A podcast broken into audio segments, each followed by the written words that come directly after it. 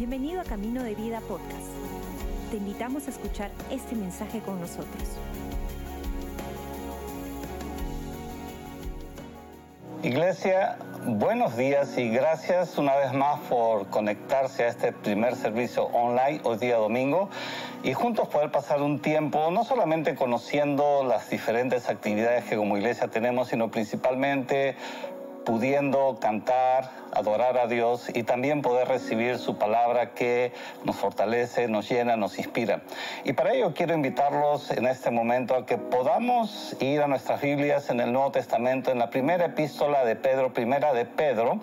Vayamos al capítulo 5 y leamos juntos el verso 10. Y ahí tienes tu dispositivo electrónico tu Biblia impresa. Ubícate en primera de Pedro, capítulo 5, verso 10 y leamos juntos lo que dice. Mas el Dios de toda gracia, que nos llamó a su gloria eterna en Jesucristo, después que hayáis padecido un poco de tiempo, Él mismo os perfeccione, afirme, fortalezca y establezca. Ahora, me encanta esta porción, este pasaje de las Escrituras, porque Pedro, el apóstol, Pedro el discípulo, está haciendo una de sus oraciones más atrevidas o extravagantes que podamos nosotros conocer, porque él hubiera podido pedir solamente su gracia, su favor, eh, pudiera haber pedido algo, pero él aquí pide cuatro cosas para cada uno de aquellos que él está escribiendo esta carta.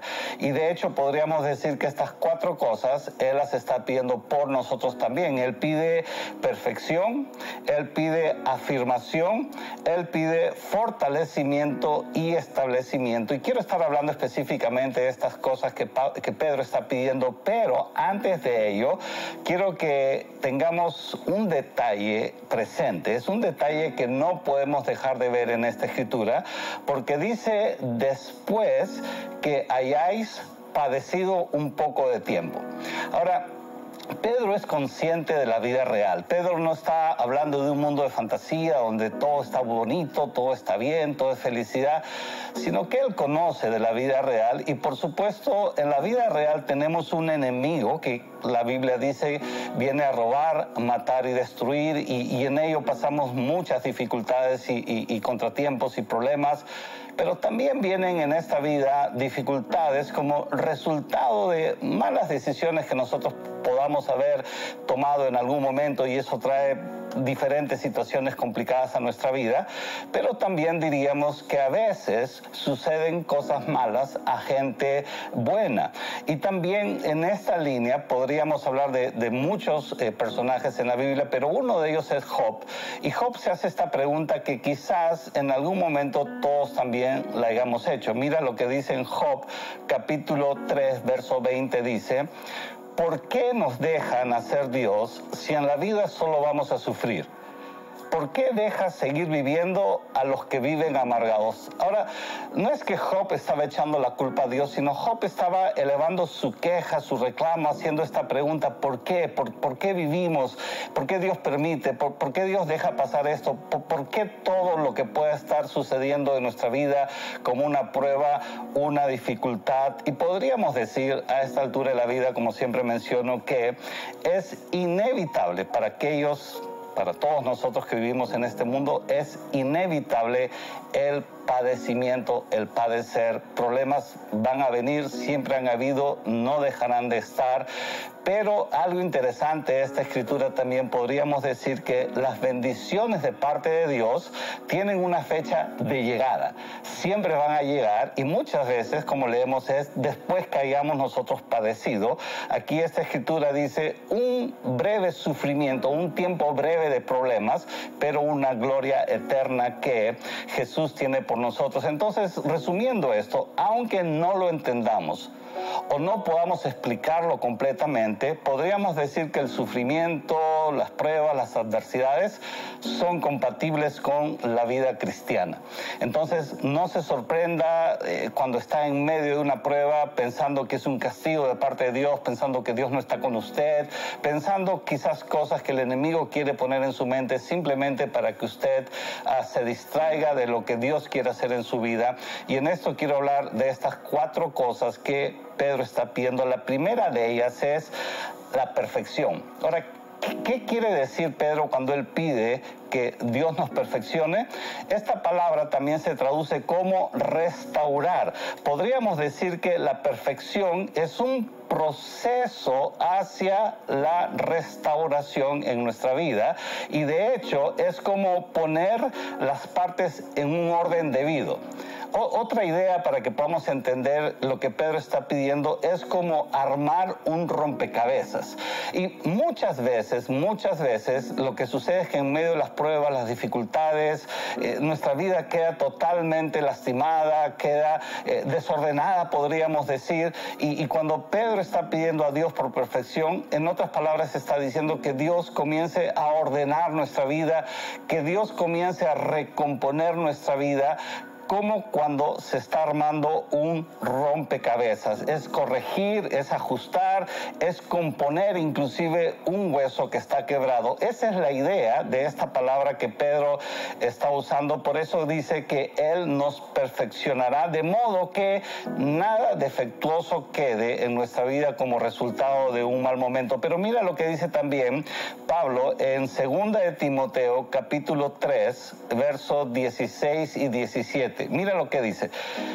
Toda escritura es inspirada por Dios y útil para enseñar para reprender, para corregir, para instruir en justicia, a fin de que el hombre de Dios sea perfecto. Esta es la misma palabra, perfección, a fin de que el hombre de Dios sea perfecto, equipado para toda buena obra. En otras palabras, la perfección a nuestra vida, la restauración, la obra de Dios en nuestra vida para que todo quede nuevamente bien, va a venir a través de su palabra. Su palabra nos restaura, nos perfecciona, nos equipa y nos deja como nuevos. Entonces, número uno, Él está pidiendo perfección. Número dos, la segunda bendición que pide sobre nosotros es afirmación. Entonces, en el proceso de restaurar, Dios nos va perfeccionando, pero también nos va afirmando. Y, lo que quiere decir esta palabra es una consolidación, es colocar firmemente o sujetar con firmeza. Y el concepto que podemos ver aquí es de asegurar bien una cosa. Dicho de otra manera, Pedro está pidiendo a Dios que seamos firmes, establecidos, asegurados en una vida de fe. Y yo creo que lo que está viniendo a la mente de Pedro cuando hace esta oración es casualmente uno de los momentos más difíciles que él pasó. Y él está recordando las palabras que Jesús le dijo a él y lo encontramos en Lucas capítulo 22, verso 32 que dice, pero yo he rogado por ti, Jesús le está hablando a Pedro, que tu fe no te falle y tú, cuando hayas vuelto, confirma a tus hermanos. Esta es la palabra afirmación que Pedro está usando, que cuando hayamos vuelto, en otras palabras, después de la prueba, seamos confirmados, y no solamente nosotros, sino también confirmar a, cualquier persona que está a nuestro alrededor o que está sufriendo o pasando por un momento difícil. Por eso él dice que tu fe no te falle, que nuestras convicciones que, toda nuestra vida esté basada en la fe en Dios, porque eso nos va a ayudar no solamente pasando por el momento difícil o por el momento de la prueba, sino que nos va a dejar bien parados después del momento de la prueba. Por eso que lo que Pedro está diciendo, después que hayáis padecido un poco de tiempo, estén afirmados. Ahora, la tercera palabra o la tercera idea o bendición que Pedro está pidiendo es el fortalecimiento. Y, esta palabra también se puede traducir como un robustecimiento o que seamos ah, robustecidos. No sé si esta es la forma correcta de decirlo, pero lo que Pedro está diciendo en esta palabra fortalecimiento era una palabra que mayormente se empleaba en el mundo antiguo, en la época de Pedro, para hablar del el entrenamiento de los atletas. ¿Y en qué consistía este entrenamiento de los atletas? Era una preparación para fortalecerlos físicamente, pero también para aumentar su resistencia y su capacidad de rendimiento. Y esto en el mundo de los atletas se hacía no solamente a través de ejercicios, en el gimnasio, en el estadio, sino también tenía que ver mucho con la comida con la cual ellos se alimentaban, una comida adecuada, y también tenía que ver con un descanso necesario. Entonces, cuando estamos hablando de esta palabra fortalecimiento en la idea de lo que la palabra quiere dar a entender, es un entrenamiento de ejercicios, pero también de comida, de descanso y de evitar cualquier exceso que pudiera perjudicar al atleta.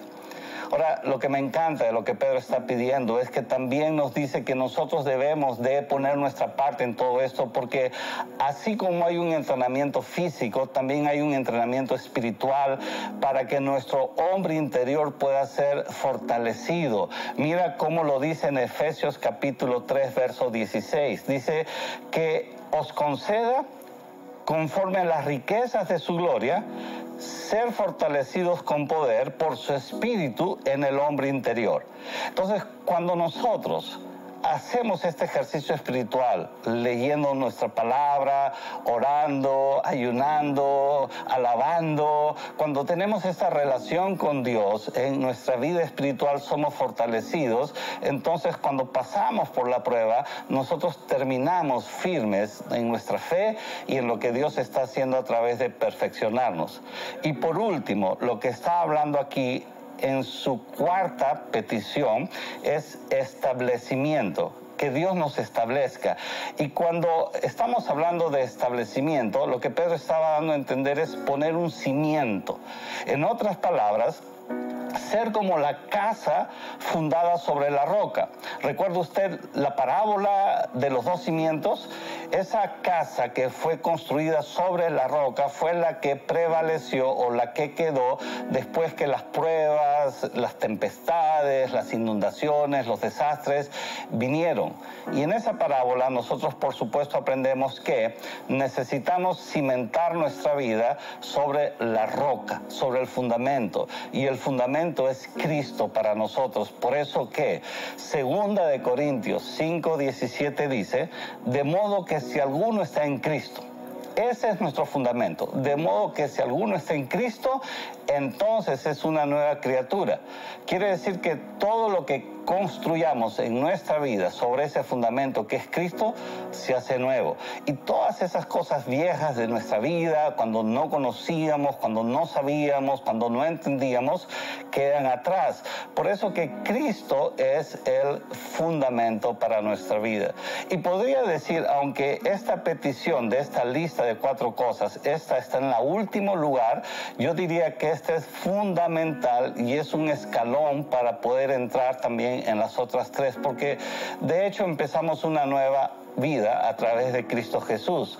Y en otras palabras, a través de lo que Pedro está pidiendo en su oración a Dios es que cada uno de nosotros pueda ser puesto a punto, por decirlo de alguna manera, para que funcionemos eficazmente, de acuerdo al diseño y al propósito que Dios tiene para cada uno de nosotros. Entonces, Pedro oró para que seamos perfeccionados, que seamos completos, que seamos reconstruidos, para que nosotros podamos ser restaurados. Pedro ora para que nuestra fe sea firmada. Pedro ora para que seamos fortalecidos y estar firmes en el día malo. Y Pedro ora para que seamos establecidos. Nunca la palabra de Dios va a prometer a nosotros que nos va a liberar de las persecuciones o de los padecimientos, sino lo que la palabra de Dios nos ofrece es darnos poder a nosotros para pasar los padecimientos o sufrimientos o contratiempos que la vida tiene y pasando por ellos podamos nosotros caminar o terminar en victoria. Es que la vida real, como dijo Pedro, es una vida complicada vivimos en un mundo injusto, un mundo que ha sido rendido al enemigo, que ha sido rendido o se ha alejado de Dios. Pero para aquellos que tenemos el gran privilegio de conocerle, de poder ir aprendiendo, de poder conocerle, de conocer la verdad, entonces esta oración es tan importante. Como dije al principio, es como un ancla y un aliento para que podamos pasar los momentos difíciles que la vida tiene. Ahora, de repente tú nos estás escuchando por la primera vez, de repente este es tu primera vez viéndonos a través de las redes y nunca has hecho una invitación a Jesús para que venga a tu vida, para que tengas una relación con Él. De repente tú crees en Dios, sabes de Dios, pero nunca tomaste una decisión personal de invitarlo a tu vida. Y no estamos hablando de religión, estamos hablando de relación con nuestro Señor Jesús. Si tú eres esa persona y estás viviendo un momento difícil en tu vida y no tienes respuesta, no tienes explicaciones, no sabes qué hacer, me encantaría invitarte a hacer esta oración. ¿Te gustaría hacerlo? Si tú estás ahí y quieres hacer esta oración, lo único que te pediría es que repitas en voz alta estas palabras conmigo. ¿Sí? Lo hacemos juntos entonces. Repite conmigo. Señor Jesús, yo te doy gracias el día de hoy y te acepto como mi Salvador y como mi Señor. Gracias Jesús por el perdón de mis pecados. Gracias Jesús porque tú tomaste mi lugar en la cruz del Calvario. Y desde la cruz tú me has regalado esta nueva vida. Y hoy se inicia este proceso en mi vida. Gracias Dios. Amén. Gracias por acompañarnos. Esperamos que hayas disfrutado el mensaje de hoy. Si deseas más información, síguenos en nuestras redes sociales o visita caminodevida.com.